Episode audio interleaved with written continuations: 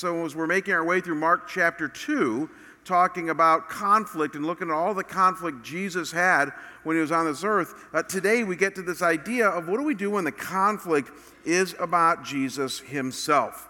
And so before we pray, uh, I want to read the scripture out of Mark chapter 2. So, Cactus and Venue and uh, Mountain Valley, as well as our chapel, all of us, why don't we stand? And I'm going to read from Mark chapter 2, verses 18 to 22, just a few verses, and dial into the conflict going on here uh, that's even about Jesus himself. Follow along as I read. Now, John's disciples and the Pharisees were fasting. And people came and said to him, Why do John's disciples and the disciples of the Pharisees fast, but your disciples do not fast? And Jesus said to them, Can the wedding guests fast while the bridegroom is with them? As long as they have the bridegroom with them, they cannot fast. The days will come when the bridegroom is taken away from him, and then they will fast in that day. No one sews a piece of unshrunk cloth on an old garment. If he does, the patch tears away from it, the new from the old, and a worse tear is made. And no one puts new wine into old wineskins. If he does, the wine will burst and the skins, and when the wine is destroyed, and so are the skins. But new wine is for fresh wineskins.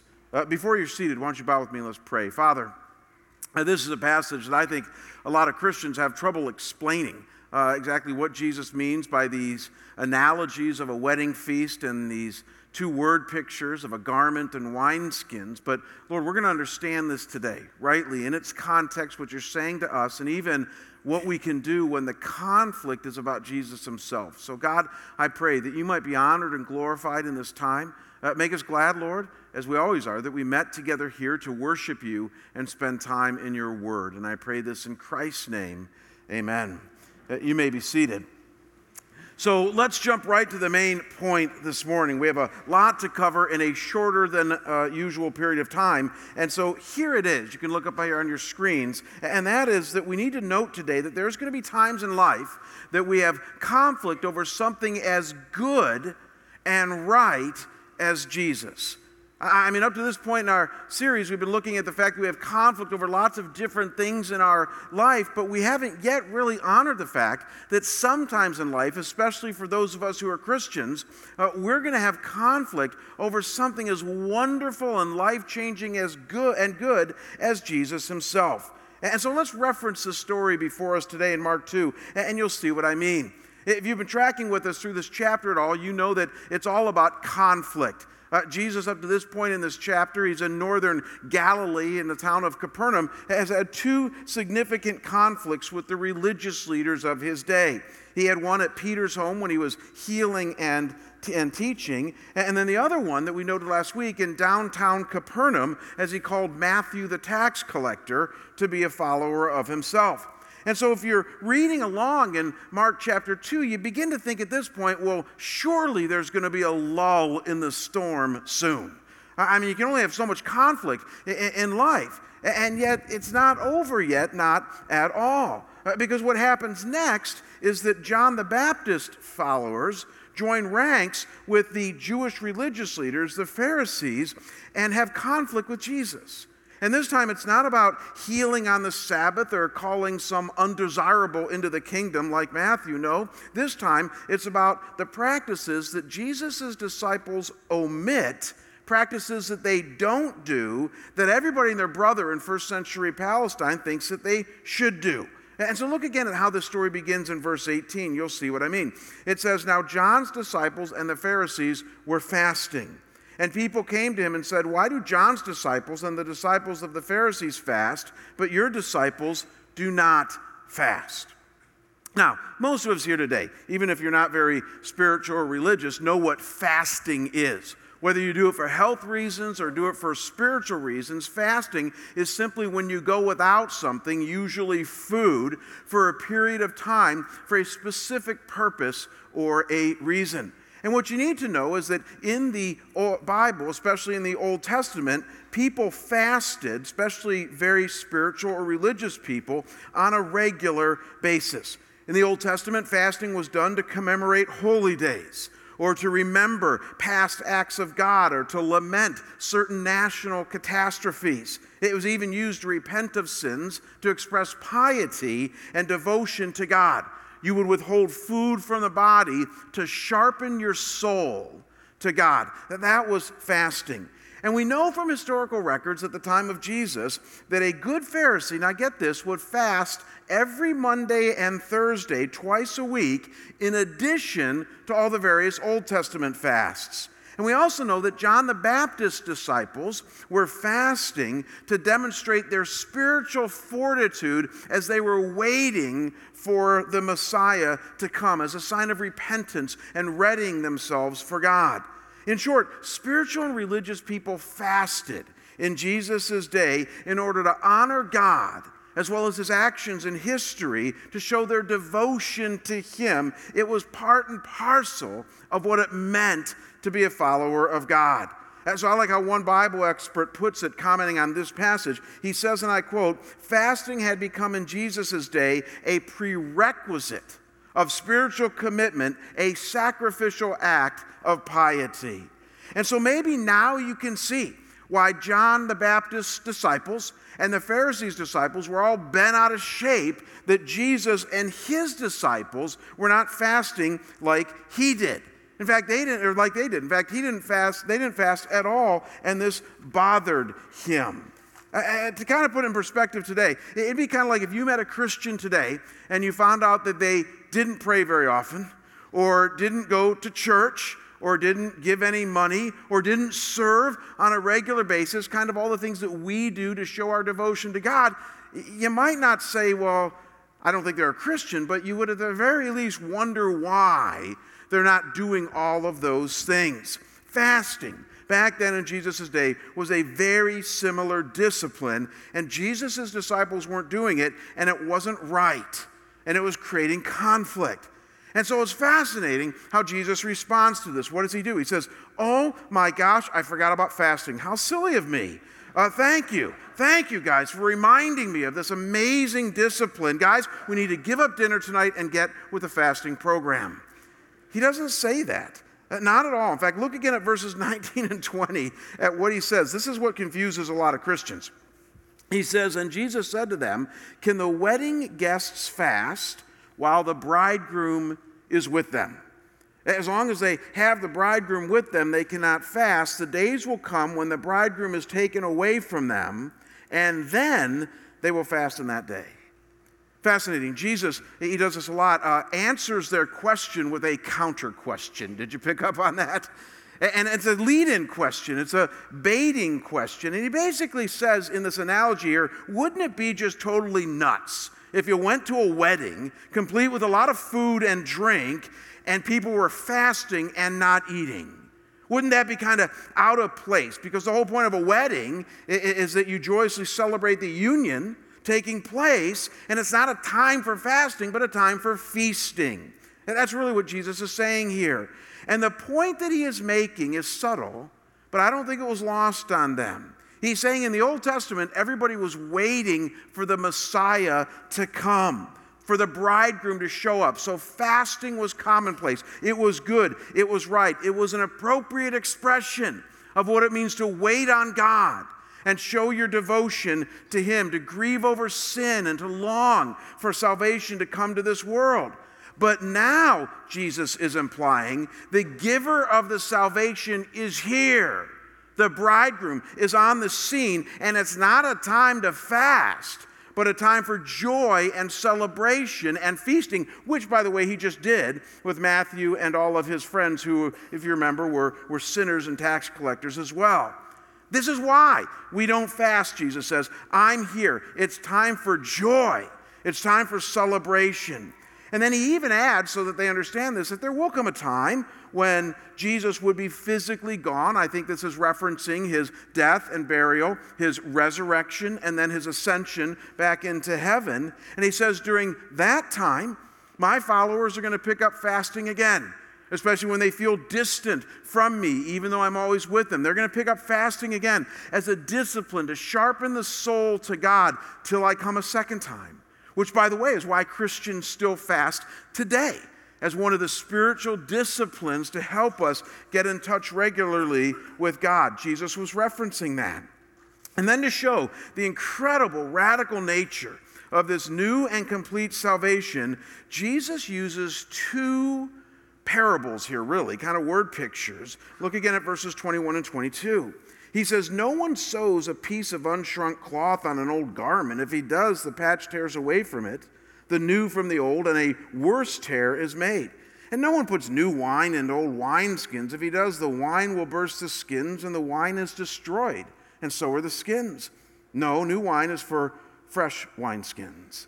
Now, again, this parable has confused a lot of Christians. You ask the average Christian, what does Jesus mean by this? They'll give you that infamous deer in the headlights look. They really won't understand. But it's really not complicated, guys, in the context here. Essentially, what Jesus is saying here is that the new has come in Jesus, and it's markedly different from the old. Grace is now here in Jesus in a form that it was not before. Salvation is now offered by faith and faith alone in Jesus Christ and trying to combine it with the old, like works of the law. But the book of Romans and Galatians go on to spell this out in plain language. Trying to combine it with something old, like works of the law, is kind of trying like to put new cloth on an old garment. You sew it in, and then when you wash it, the new cloth is going to shrink and it's going to rip the old garment. Or it's kind of like putting new wine, which still is fermenting, in an old wineskin. You put it in there and put the cap on, it's still going to ferment and it's going to explode the old wineskin. Jesus is now here, he's saying. God, in a way never before seen in the history of the world, the age of grace is upon you. The new has come and the old has passed away. And it's a time for joy and celebration. This is the answer that Jesus gives to the question and the frustration that these two groups had with Jesus and his followers not fasting.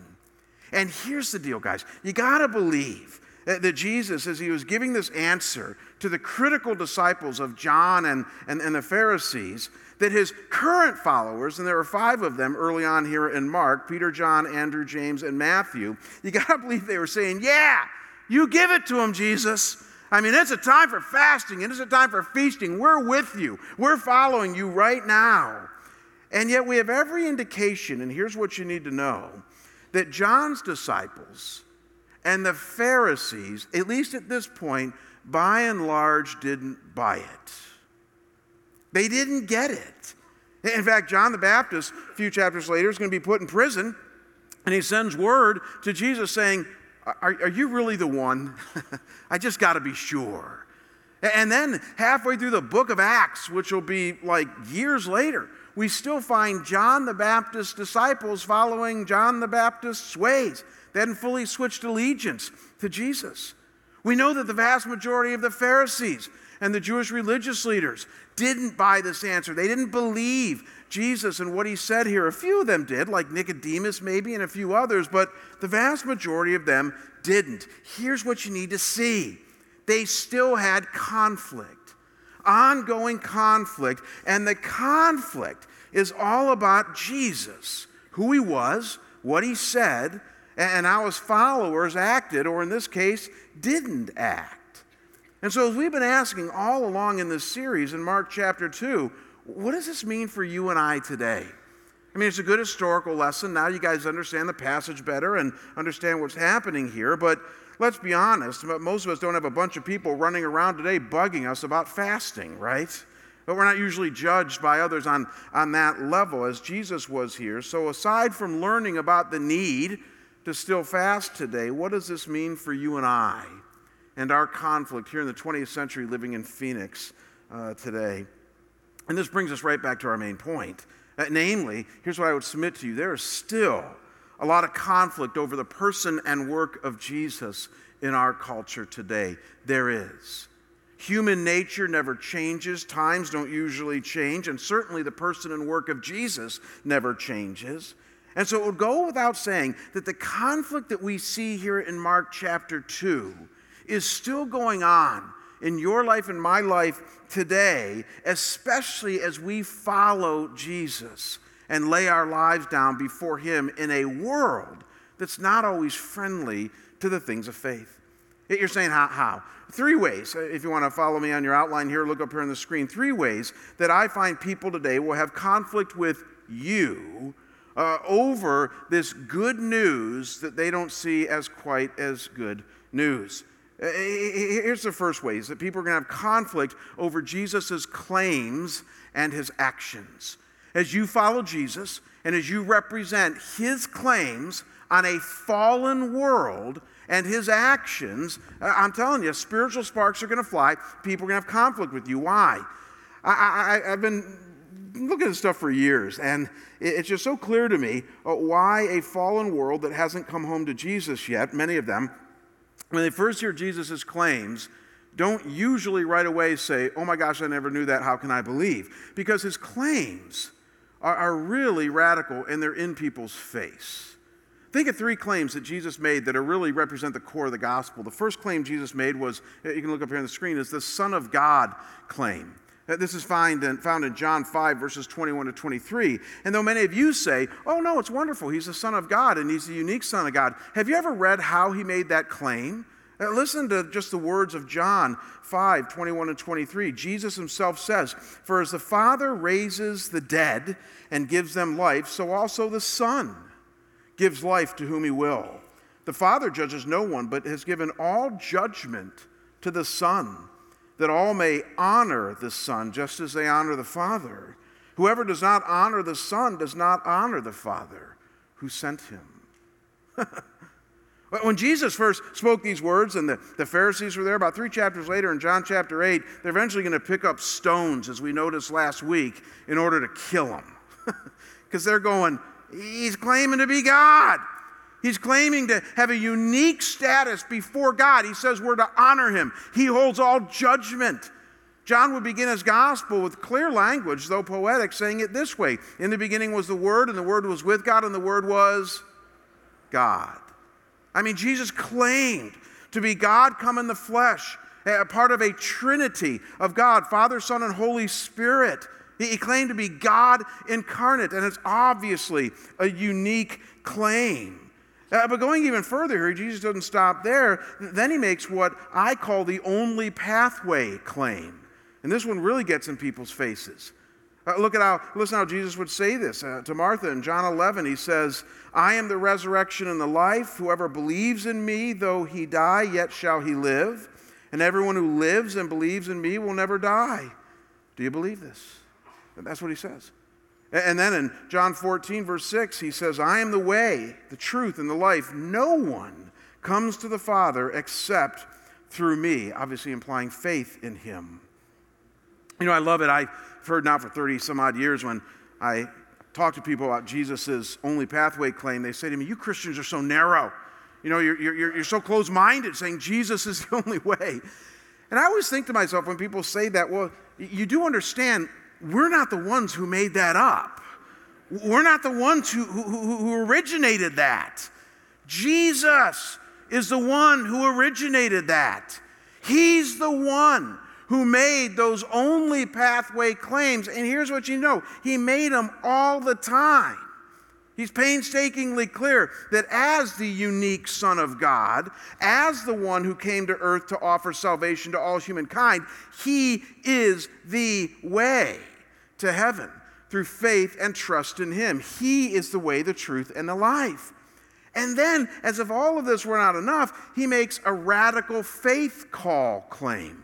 Uh, listen to Matthew 16, verses 24 and 25.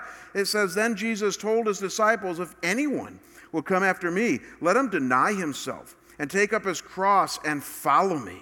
For whoever would save his life will lose it, but whoever loses his life for my sake will find it. Again, Christians love those words. We, we, we, do. We go, oh, isn't that just wonderful? But, but think about it. If you're like, uh, you know, living a rebellious, self sufficient life in which you don't want God to get in the way, and all of a sudden Jesus comes along and says, If anyone will come after me, take up his cross, deny himself, and follow me, lose your life and all your claims on your life for my sake, that's not quite music to some people's ears.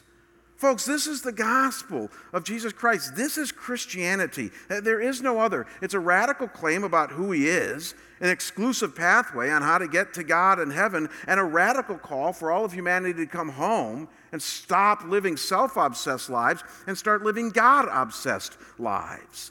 And what you simply need to know, and this brings us back to the main point, is that for the last 2,000 years, whenever this message of Jesus has hit a secular culture, and it has like all the time, spiritual sparks have flown and conflict has ensued. I mean, it scandalized the Greco Roman world that Jesus was brought or was incarnated into. I mean, it scandalized them. For three centuries, Christians were so persecuted, they didn't have church buildings. They weren't doing compelled by grace campaigns and building wonderful children's ministry centers. They were hiding out in catacombs for their very lives because the Greco Roman world was so threatened by this message. And then Constantine came along. Some of you remember him from your history books. And he not only legalized Christianity, but he made it the state religion. And so, all through the Middle Ages, Christianity grew and spread, and it became an affront to Islam and to Hinduism and Buddhism basically claiming, again, that only pathway claim, and it be, made its mark in that way. And then a few hundred years ago, we had the rise of the Enlightenment, which has basically formed our Western world that we live in now. And the message of Jesus, once again, hit that very secular movement. And at very best, it became a countercheck, and at the very most, it challenged Many of the findings of the Enlightenment, like Freudian psychoanalytic theory, or David Hume's naturalism, or even evolution, or William James's pragmatism, and all through the centuries, the claims and works of Jesus, which has been good news to us, now don't miss this, is bad news to those who are not following him. I mean, as Jesus says, you're either for me or against me. And, and again, we try to soft pedal this today and say, well, you know, let's not be so hard. We're following a Savior who said all of these things. And I'm not saying that we need to go fight everybody, but there are times where you're just going to be living your wonderful Christian life, doing what you know to do, just to be as faithful and obedient as you can. And when people understand what's going on, that you're buying into this unique Son of God claim, the only pathway claim, and a radical faith call claim, they're going to go, I don't get it.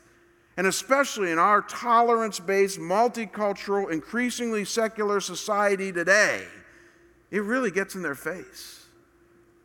Uh, Franklin Graham is Billy Graham's son, and, and, he wrote a book a few years ago called The Name. The Name, obviously referring to the name of Jesus. And he tells in this book the stories of how when he's interviewed on CNN or MSNBC or Fox News or for a newspaper, that, you know, as long as he mentions God and faith and things like that, everything is copacetic.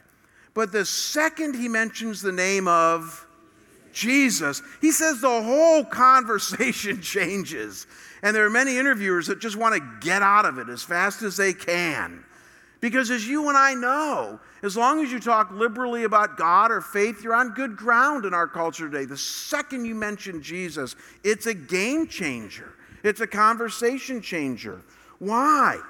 Because of the things that he said and the things that he did. Uh, we're going to put this together in just a minute here concerning what our response should be to all this, but for now, simply note that there are many today and down through the ages that simply have problems with the claims and actions of Jesus, and it's going to create conflict in your life as a result. As you're chewing on that, notice with me a second way that people have conflict with you at times because of Jesus. Now we're going to switch gears here, but this is just as relevant, and that's that they're going to have conflict over the changes in your life as a result of you following Jesus. Now, this is different from simply having conflict over who Jesus is and what he has said. This is conflict over your life specifically and the changes that have come in your life because you're now a follower. I, want to be careful. I don't want to be too hard here on some of us, but do we all understand, at least give me a head nod here, that when you become a follower of Jesus, you're supposed to change? Give me a head nod that y'all understand that. And I know that Christians change at different paces and in different ways, but the Bible is pretty clear that with words like repentance and transformation, that when you become a follower of Jesus, things change. How so? I made a list this week. Well, if you're a follower of Jesus, your lifestyle is now different. You, you have an upgraded morality, the things that you do and that you don't do. Your relationships are now different. How you parent, how you approach your spouse in marriage, uh, how you have friends, the things that you prioritize. The way you handle yourself at work is now different. You don't lie to cover up. You don't fudge on expense reports. You don't take office supplies for personal use, do we? I, I, I, mean, even your language is now different. And I'm not just talking about cursing and swearing, but you don't backbite, you don't gossip about others like our world does. And even your priorities are now different. You prioritize church and serving with your gifts and talents. You spend money in a different way, prioritizing generosity. You even use your vacation time for a mission trip. In short, you have a whole new set of ways of how you act and behave, not with a holier than thou mindset, hopefully. You're humble about it, but you know that Christ has redeemed you. And you know he bought you with a price. And so you're, the least you can do is lay your life down before him and say, I'm yours. Do with me what you will. And he does. And yet, what, here's what you need to see just these simple behavioral, relational, lifestyle changes are going to threaten some people around you. It's going to cause a little bit of guilt at times, and they're going to not like it, and it's going to create conflict. I got to tell you guys, I experienced this literally the day after I received Jesus Christ as my Lord and Savior. I was in high school, I was 17 years old, and I had a, had a radical coming to Christ, you know, where I was Paul on the road to Damascus, and then I did a 180, and now I'm following him. And you know, before that in high school, I'm not going to bore you with the gory details, but I did a lot of what high school students in the Midwest who don't know Jesus do. And that's that I drank too much and partied a lot and did all the things that you shouldn't do. And I'll never forget the day after I accepted Christ, I was so on fire that I was telling all my friends about it. And I told my best friend that I had accepted Christ. And he knew I was considering it. And essentially, he said this to me He says, Let me get this straight.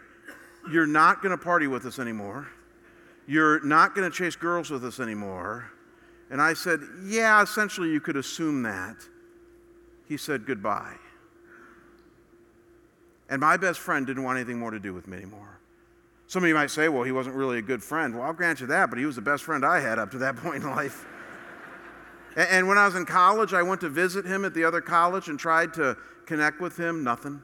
I even visited him when his family moved uh, to another state and tried to connect with him. Nothing. And eventually, after college, we just completely lost ties. And it was my first lesson in realizing that, you know, the onlooking world, even though I think I'm getting more righteous and better and more loving and faithful and all that, the onlooking world didn't stand up and applaud. They were kind of threatened by some of that stuff. Many of you have experienced this in your life. If you and I were having a Starbucks coffee today or wherever you go for coffee, you would tell me various and personal stories on how you've experienced that. So, people are going to have conflict with us simply just over who Jesus is. They're going to have conflict with us over the changes in our lives as a result. And then there's a third category, and with this, we're going to put it all together. But this is a category worth noting that many Christians don't get, and that is that they're also going to have conflict over your fallen following of Jesus. Now, now, now what do I mean by that? When you became a Christian, hopefully you are one here today. If you haven't, we'd love to talk to you about that. When you became a Christian, um, the Bible says that you now are engaged in a battle every day between what? The flesh and the spirit. Did you guys go to Sunday school? The, the flesh and the spirit. Good. And, and, and that's a daily battle that you have. And some days you win and some days you lose. That's what the Bible makes really clear. And so, at best, when we're firing on all eight cylinders with the Lord, we're still got a lot of flesh mixed in with it. But think about it with me. The flesh wouldn't be mixed into it. You wouldn't even have this battle if you were not a Christian, right? And there are some times where we're doing the best we can to follow Jesus, and yet we have this flesh and it gets in the way and it's going to cause conflict. But I would submit to you that that conflict is there, even though it's because of the flesh, because you're a Christian and because you're following Jesus. Now, let me tell you a story that might help bring this all together. And, and this is actually an amazing story. It's very endearing to me. My, my wife, Kim, uh, became a Christian in the late 1970s. Was a radical conversion again to Christ. We were both in the same small town, Chagrin Falls, Ohio, which is smaller than our church, uh, the town that I, I, was born and raised in. And Kim, uh, the Jika family, is very, very well known in this town five kids, a large family. And uh, Tommy, the oldest one, uh, through a, a, bunch of experiences, accepted Christ back in the mid to late 1970s, and he came home and he led John to Christ and Joe to Christ and Kathy to Christ and eventually Kim, the youngest, to Christ.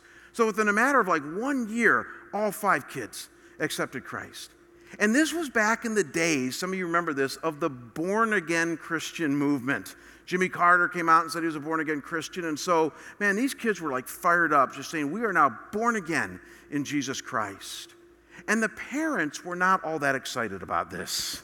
I mean, it was just really hard uh, on my in laws because they, they, they just didn't get it. And all of a sudden, their kids got really religious and really spiritual. And, and what added a lot of fuel to all of this, and some of you remember these days, is that that was right during the rise of the moral majority and Ronald Reagan coming around the scene, and, and evangelical Christianity starting to get very political. And so the boys, especially, Kim was just kind of caught up in this, got very political. And, and, they got, if you will, part of the religious right. And they started to get very activist in that. Kim's dad was a foreman in the union. he was a card carrying Democrat and very proud of it. And Kim would tell me stories of, man, dinner conversations that were really heated, where the boys would come home and because of their religious faith and because of their faith in Christ, they'd say, you know what? Unions are corrupt, Dad.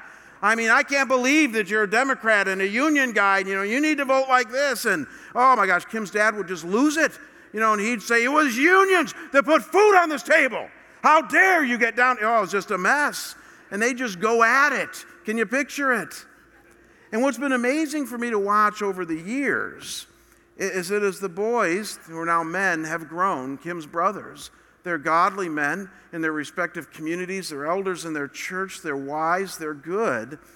They've discerned over time, they've grown, that it's probably not best to pick a fight with their dad over the union. And, and that though they might have strong political opinions, now don't miss this, those political opinions are an outpouring of their faith in Jesus, sometimes right, and I would even argue with them sometimes wrong. They're not the faith itself. And they've learned as they've grown and matured that if they're going to have a wonderful relationship with their dad, they might want to stay on track, stay in their lane when it comes to what is Christianity and what's more an outpouring of. It's been amazing to see them grow. And, and, and now it really is one big semi happy family uh, as, as we are here now in, the, uh, in this day. See, here's my point. It took the boys 30 years to get there. and there were plenty of times that they had conflict uh, over issues that you would say, well, that wasn't directly about Jesus. But here's the deal it was a result of Jesus. And again, maybe sometimes they were right, maybe sometimes they were wrong, uh, but it was conflict nonetheless. And I find that even today, many of us have conflict over our fallen following of Jesus. So, what do we do with all this? What do we do when we have conflict uh, over Jesus, whether it's his claims or actions or the changes that he has made in our lives or even our muddled following of him? What do we do? In the very few minutes we have remaining, I want to suggest to you three things. Three things that, by the way, I'm going to show you that Jesus was all about in his dealings with people when they had conflict over him.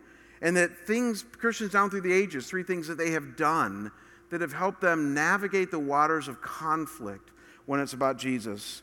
And the overall principle or approach is that we need to speak the truth in love that's Ephesians chapter 4. We need to speak the truth in love. Uh, but what does that mean? I want to suggest to you three things. I'm going to give them to you all up front here so those who take notes can write them all down. And that is that we posit truth, we practice patience, and we pursue perseverance.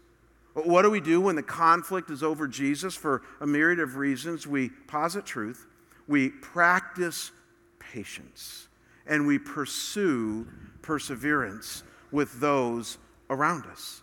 At first, we posit truth. I, I think this is one of the key things we learn in this account before us here in Mark chapter 2. You know, you know what's interesting? Most commentators point out is that Jesus clearly and creatively stayed in his lane on truth and continued to bring the truth of the gospel before these Pharisees and even John the Baptist followers that were all bent out of shape and having conflict with him.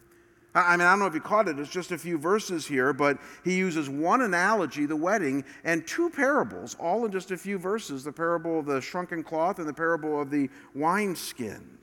And you know, today, we live in a world and culture that is so confused about truth. And I think we need more Christians who aren't afraid to posit truth in creative ways.